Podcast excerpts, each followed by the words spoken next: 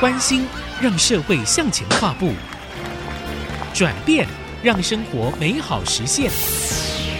迎战新浪潮，一起转动城市新希望。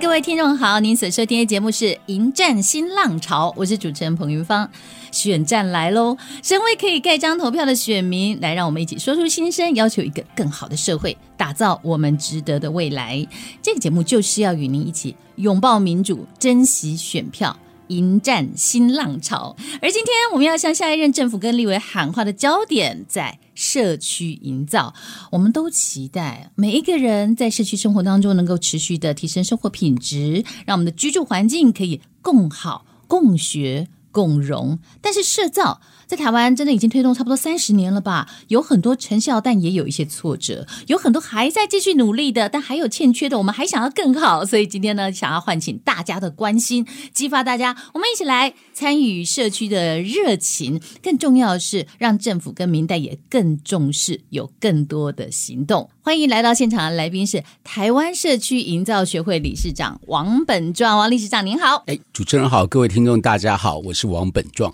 太好了，今天能够请到您到节目里来，就是要跟我们谈社区营造，因为您也投身其中很久了，对不对？是的，多久？嗯，大概从我回国之后，应该是一九九二年开始，在社区营造前身的民众参与的时代就已经投入了。一直都这么有兴趣的原因是什么？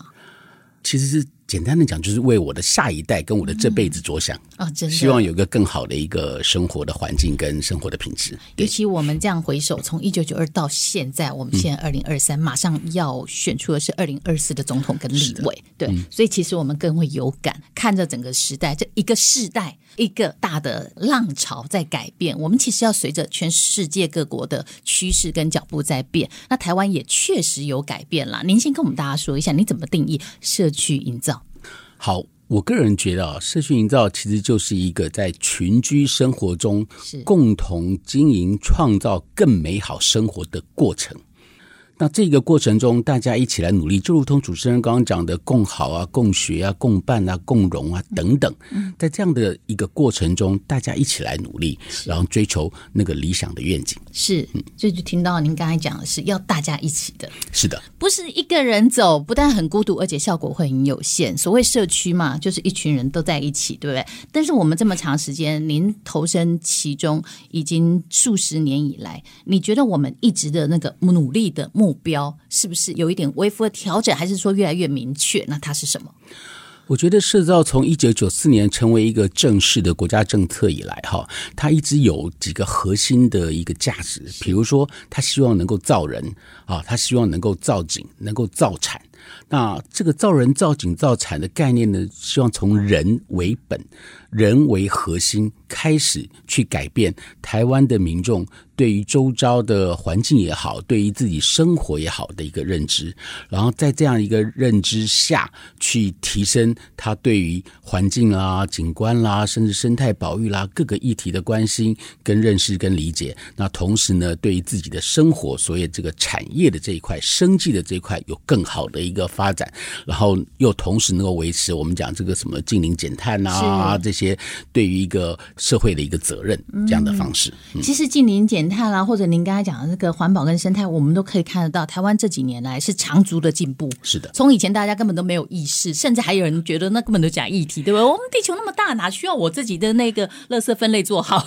没错，没错，都觉得离自己很遥远。但现在每一个人真的在生活当中都在具体实践，是不是呢？嗯、我相信大家是的哈。还有您刚才讲到一个以人为核心啊，我觉得这个概念也是很重要哦。就是以往好像大家会。比较漠视那个个人，但现在我们越来越重视到说，以人为核心做一切，不管是这个呃环境、地景或者是环保这些事情，其实都要回归来，我们是为了人，就像您刚才讲，为了自己的生活以及下一代、下下一代的生活。所以现在社区营造，我们可以说它的核心价值也是从人出发，对不对？是的，嗯，因为在这一块的思考，以往可能比较会更重视经济的成长，所以这个所谓的商业啦、市场的效益。那可是我们发觉，在这样的一个操作过程中，那个人不见了，所以大家就在思考说，那到底我们做了这么多事情，或者说这么的努力，是为了谁，对不对？所以要很清楚为谁而战，为何而战。那台湾的民众在这里头才是真正我们其实大家要去努力的，然后提升自己的一个。关键，嗯，是现在台湾有多少个社区在参与的所谓社区营造？不管是呃实际在推，或者说参与的政府的项目啦，或者是有人在投身的，您大概可以做个估计吗？哇，这个是一个很大的问题。好，那我们目前的理解，像就台湾以目前比如三六八乡镇，然后甚至说六都的这个区里头来讲，几乎大概已经到九成的这个比例哈，社区也好，或者说我们讲村里邻。也好，大概都有参与过相关的计划，因为这个部分我们曾经在二零零四年跟二零一四年都作为一些相关的研究跟调查，然后在逐年呢，文化部它也有一个所谓的补白计划，就让有一些可能从来没有做过的，有在持续性的一个推进。所以我们大概在两年前得到的一个讯息是，大概台湾已经有超过九成以上的村里邻乡镇啊、区啊，都有推动过相关的计划，也获得过相关的经费补助，都已经快要接近全部。了是的，对，嗯、所以真的是投入了蛮多的。那这个成效上面看起来哦，你比方讲，我们现在每一个在听我们节目的朋友，大家都有来自不同的社区嘛，住在不同的这个乡镇市区，对不对哈？那可能就会想说，哎，那在我的社区而言，有哪些是？呃，社造的具体成效，您可以帮我们举例吗？让大家可以意识到，因为有时候可能习惯成自然。呃，我我们先讲简单的，从中央的各部会开始啊，比如说文化部，嗯、文化部有一些有关社区的参与的一个计划，那这些这一句话包含日常性的社区的活动是啊，所以包含可能有一些艺文的活动啦，或者说一些社区的可能他们有办一些这种所谓的呃节庆啦，好、嗯，这些都算属于文化部这一块比较常。做的那到了乡镇这一块呢，包含水保局，他们有一些类似像这种大专生的回游计划啦，或者社区的一些农业的一个特色产业的一个发展啦。那到经济部的商圈啦、生活呃街道啦等等，所以几乎各部会都有相关社造的计划。那更明显的，在硬体这个部分呢，内政部营建署它的城乡新风貌，它就有所谓的社区规划师啊，这个社区的营造点啊，那到了这个卫福部，它又有所谓社区的长照据点、关怀点，这些都是属于社造的这个范围跟领域，而且相关属于社造在运作的一个计划啊。其实最早从一九九四年开始，当时的文建会推出之后，到了两千零二年，它就变成一个所谓的国家的一个整体的政策，就是跨所有的跨。到所有不会去，然后到了二零零八挑战这个所谓的二零零八的时候，更正式的成为很多部会的相关的计划的一个推动的一个核心价值。您刚才这样说起来，我觉得好像从小 baby 还没有出生，还在妈妈肚子里面呢，你其实都已经在接受很多的这个社造跟社造相关的计划。对，只是你不用去区别是哪个部会来的经费，没错，这是谁在做，但重点是你都可以享受得到，而且一直到最后这个长照人生的是的，是的，理论上是都可以涵盖的，对不对？嗯。而且事实上，在这个过程中，几乎所有的部会，在过去这二三十年中推动的很多计划，都在强调社造的精神，大家一起来参与精神。甚至我们讲，从大概三四年前开始推动的地方创生，也是要基于社造。地方创生是一个从日本来的名词。在台湾呢，我们叫它社造创生。哦，就是要基于社造的基础去做所谓的产业创生，或者台湾的这个所谓的呃均衡的一个发展的这样的概念。嗯、是创生这个词听起来好有未来性哦，因为你会觉得说 在经济层面上，嗯、对不对？对对，一个很多的呃乡镇农村的一个复兴上面，或者每一个人的生活上，甚至生命的品质上面等等。是的，是的，是的。还有我们那么少子化那么严重，嗯、要创生，对对对对，等等哦。那你可不可以帮我们举一个实际的例子，跟我们说明社造的一个成果，然后很多居民有一些参与？我分两块来讲。假如说我们在乡村的这个地方，哈。那乡村它通常是比较在乎它的农业或者它相关的地方的产业的一个发展，是。所以你可以看到这个早期呢，包含我们讲的这个竹山啦，然后甚至说一些比如说大树啦、池上啦，然后甚至到呃苗栗这边的三义啦，然后铜锣啦、公馆，他们都有很多地方特色产业。那新竹这边包含横山、内湾，更是这个投入大量的资源去处理啊、呃，这个他们。一个发展跟大家合作，那我相信这个北部还有很多的是，这是乡镇的地方，比较会偏向于产业跟地方的这个所谓的可持续性哈或者永续性这一块的操作。那到了都会这一块呢，你就可以看到在所谓的公寓大厦这一个部分啊，借由所谓公厦条例的一个推进之后，然后让社区里头更有一些社区的活动。所以其实你可以看到最近的很多的一些都市的这样的一个管委会，他们。都开始慢慢有更多的这个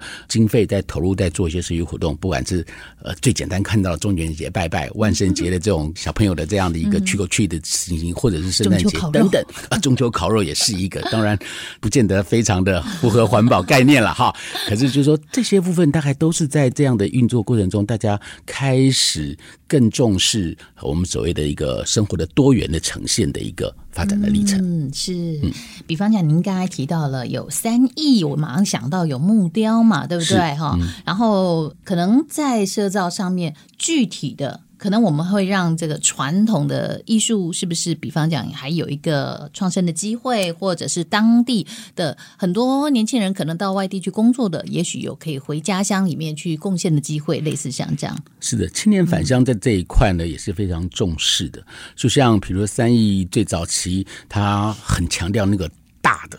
哦，很大的木块，然后去雕刻出一个。可能是工艺品的概念，然后，然后是一个很大的摆设。可是后来，包括环保、包括木材竞彩等等，所以它的东西开始越来越小。嗯，越来越小之后呢，那很多年轻人也觉得说，哎，那我可以试试。所以他们就开始产生不同的这个，包括复合媒材的运作，然后甚至说木雕区开始上了颜色，然后更多元的发展。这个多元发展呢，也更符合整个产业的这个趋势，然后让更多的人可以开始去亲近它、喜爱它，而不是只是放一个很大件的作品在。里面展示，那这也是一个社造的过程啊，所以透过社造这一块呢，啊，它产生了一些大家参与的机会。然后在那个参与机会中，呈现了各种的可能性啊，以这个可能性呢，透过一些宣传啊这样的方式，脚步让大家看到，然后也因此有更好的可能性。很多的这个可能性，真的让我们就是充满了这种发展的空间，对不对？是的。呃，如果说每一个地方都是这样的话，我们可以看到每一个地方充满了特色，每一个社区都有自己的个性。那这样子你会觉得说，哇，我们这个小小的台湾这个岛怎么那么丰富跟精彩，对不对？可是这样子的呃推动的方式以及未来我们的目标，我们永远都很贪心，都希望哎更好、更快速、更提升，对不对？所以我们下一阶段呢，我们再回来跟朋友们谈谈呢，之后怎么样一起再努力。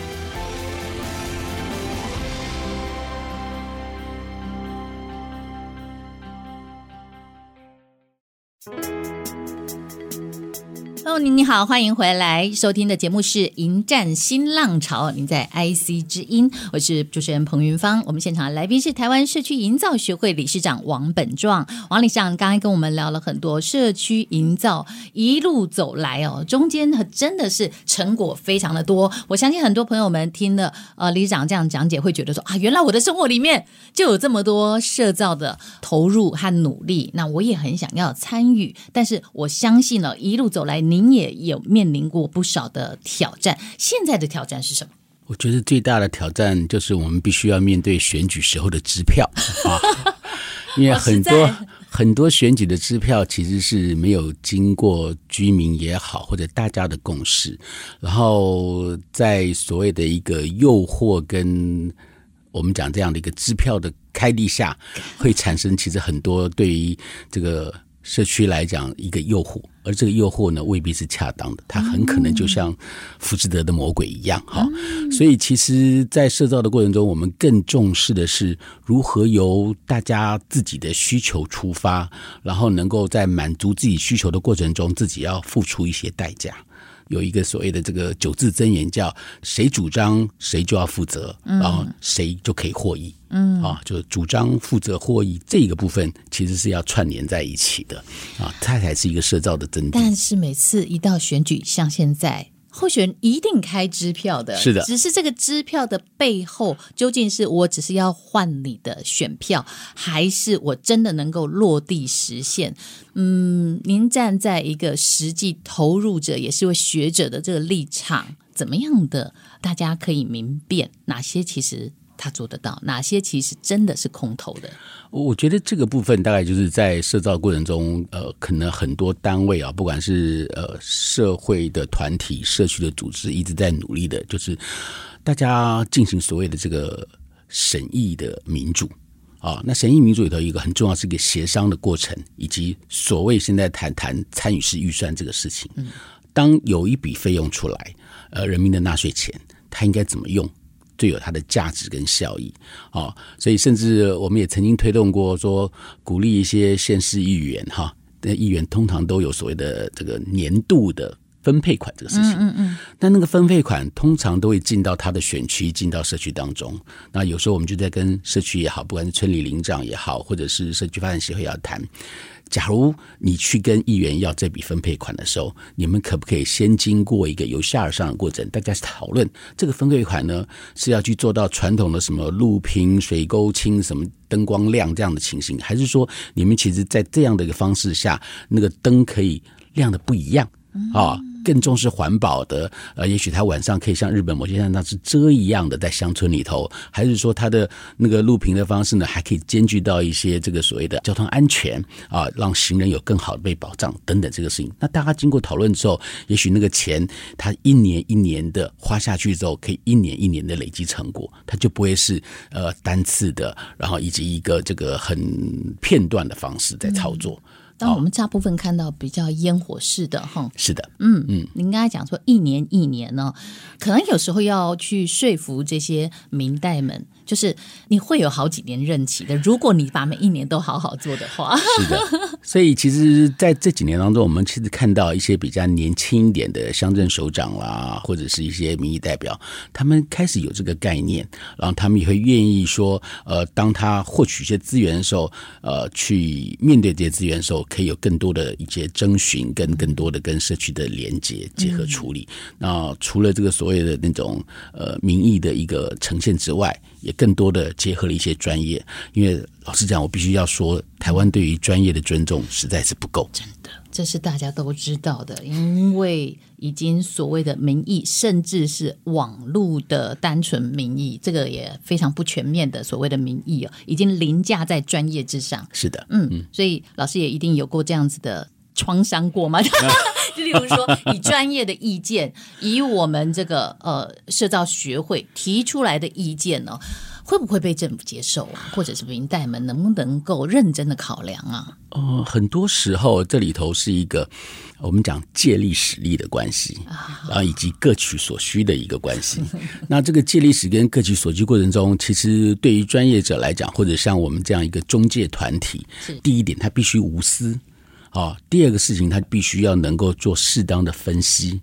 啊，所以其实大家在，尤其是居民在分析的过程中，他假如能够去更清楚的理解，在某一个行动下，他可能可以获得的利益，他要的是短时间的或者长期的，那这两个之间他怎么去协调？嗯，我们常常有一个叫画大饼，嗯，没问题，可是你要能够吃到小饼，嗯，那。画大饼跟吃小饼的过程中，它就是一个逐步、逐步的累积，是。啊，最终归你想得到一个什么阶段性的愿景，是，所以在这个画大饼、吃小饼过程中，其实民众就有可能慢慢、慢慢被引导去看稍微中层的或者长程的一个这个可能性，是啊，因为他觉得它是有持续性的，在这边是呃提升跟改变这样子。小饼是吃得到的，眼前的好处，对，所以那个部分其实有的时候要。就是要拿捏，啊，一方面也不能养成依赖性，是二方面呢，他其实在吃小饼过程中需要付出点。比如说刚刚我们在休息时间提到的，这个现在很多这种乡村的旅游啊，或者社区旅游，里里长带大家出去，那我们也曾经在很多社区做过这个事情。那第一年呢，当然是第一次带你去玩，哎，就是可能是免费的。第二次呢，我们就希望你是出自己的保险费。那第三次呢，可能也许你想要。有更好的一些，比如说点心啊，或者有些什么伴手礼，就是门票这边你可能就要再付出。所以在一次一次强化他的一个付出跟他的获得的过程中，他自己也会开始觉得有参与。他也会开始要要求，所以有些细节会慢慢在这里头会被强调出来，嗯、甚至是慢慢的会做一些提升。是，否则的话，他有的时候就是免费，他也不好意思要求。然后，呃，在免费的过程中。主办方就觉得说啊，我有钱，我出资源，我最大，所以也不太自我要求，嗯、所以很多东西就是一贯一贯一贯下来就没有改变。其实我们现在已经大部分，您刚才说已经九成以上的乡镇市区都已经在进行的社造了。我们现在不是在有没有的阶段而已，我们现在要求要越来越精致。是的，我们要提升。是的，那我们可不可以只是说，我们对下一任的总统跟立委，我们到底该怎么样重视跟改善社区营造的话，我们给他们一些建言好吗？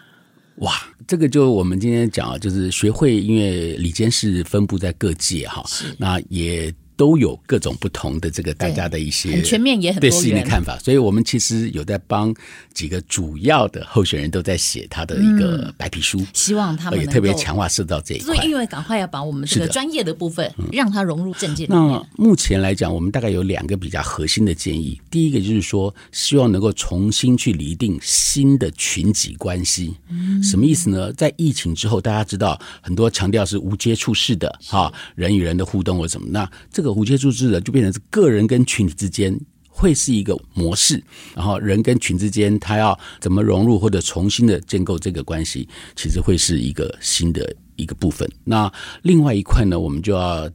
特别的是希望能够推进一个我们称为叫自主式的啊社区的文化基金。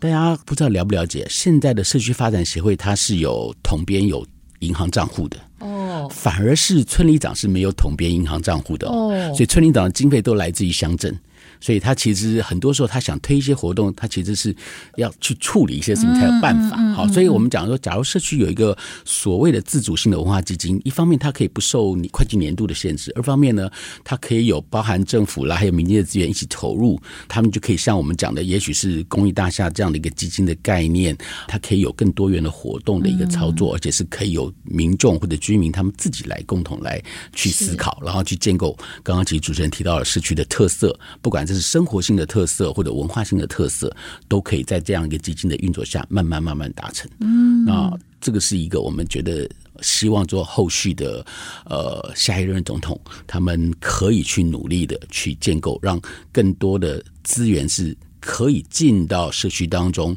而为社区大家所共同来使用。是，嗯，其实如果能够透明化的话。那么大家社区会觉得说太棒了，我知道你到底是有多少钱，然后已经努力做了多少事了。是的，那这样子的话，是不是民众就会更有这种参与感？多好！是的，嗯，嗯，大家可以怎么参与？我们就希望说，呃，很多时候，假如有机会的话，可以先从自己所居住的社区的空间开始。是，好，比如说，我们有时候在问大家说，哎，所居住的这个大楼里头。楼梯间是，或者你所居住的这个社区里头，这种我们讲平面式社区里头的，大家的大门口有没有一些可辨识的、可被标记的，或者你觉得你离开的时候会想象的东西？你先去建构这个事情，我们称为叫一个共同记忆跟情感。当这个共同记忆跟情感开始慢慢的呈现之后，社区里头他们就有了一些共同的话题。那有了这些话题之后，从这个话题就有可能产生我们讲的花瓶效应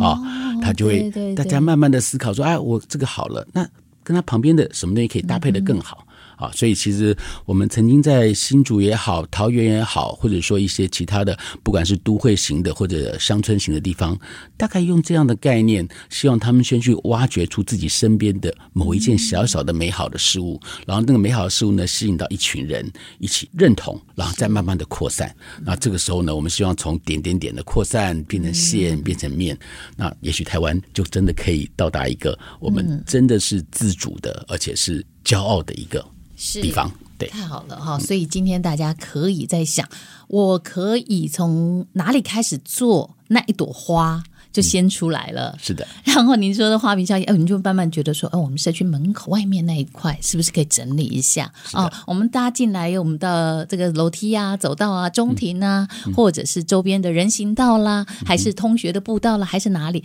我们大家都可以一起来参与一下。那慢慢的哦，你会看到成果，因为就在自己生活周遭。是的。然后大家人推人，人拉人，大家一起来哦，嗯、这个就是我们希望社造能够成功，其实是加惠在我们每个人身上。也希望所有的呃，这个下一任政府以及明代哦，都来重视刚才我们理事长所提到的这些内容，多参考专家的意见，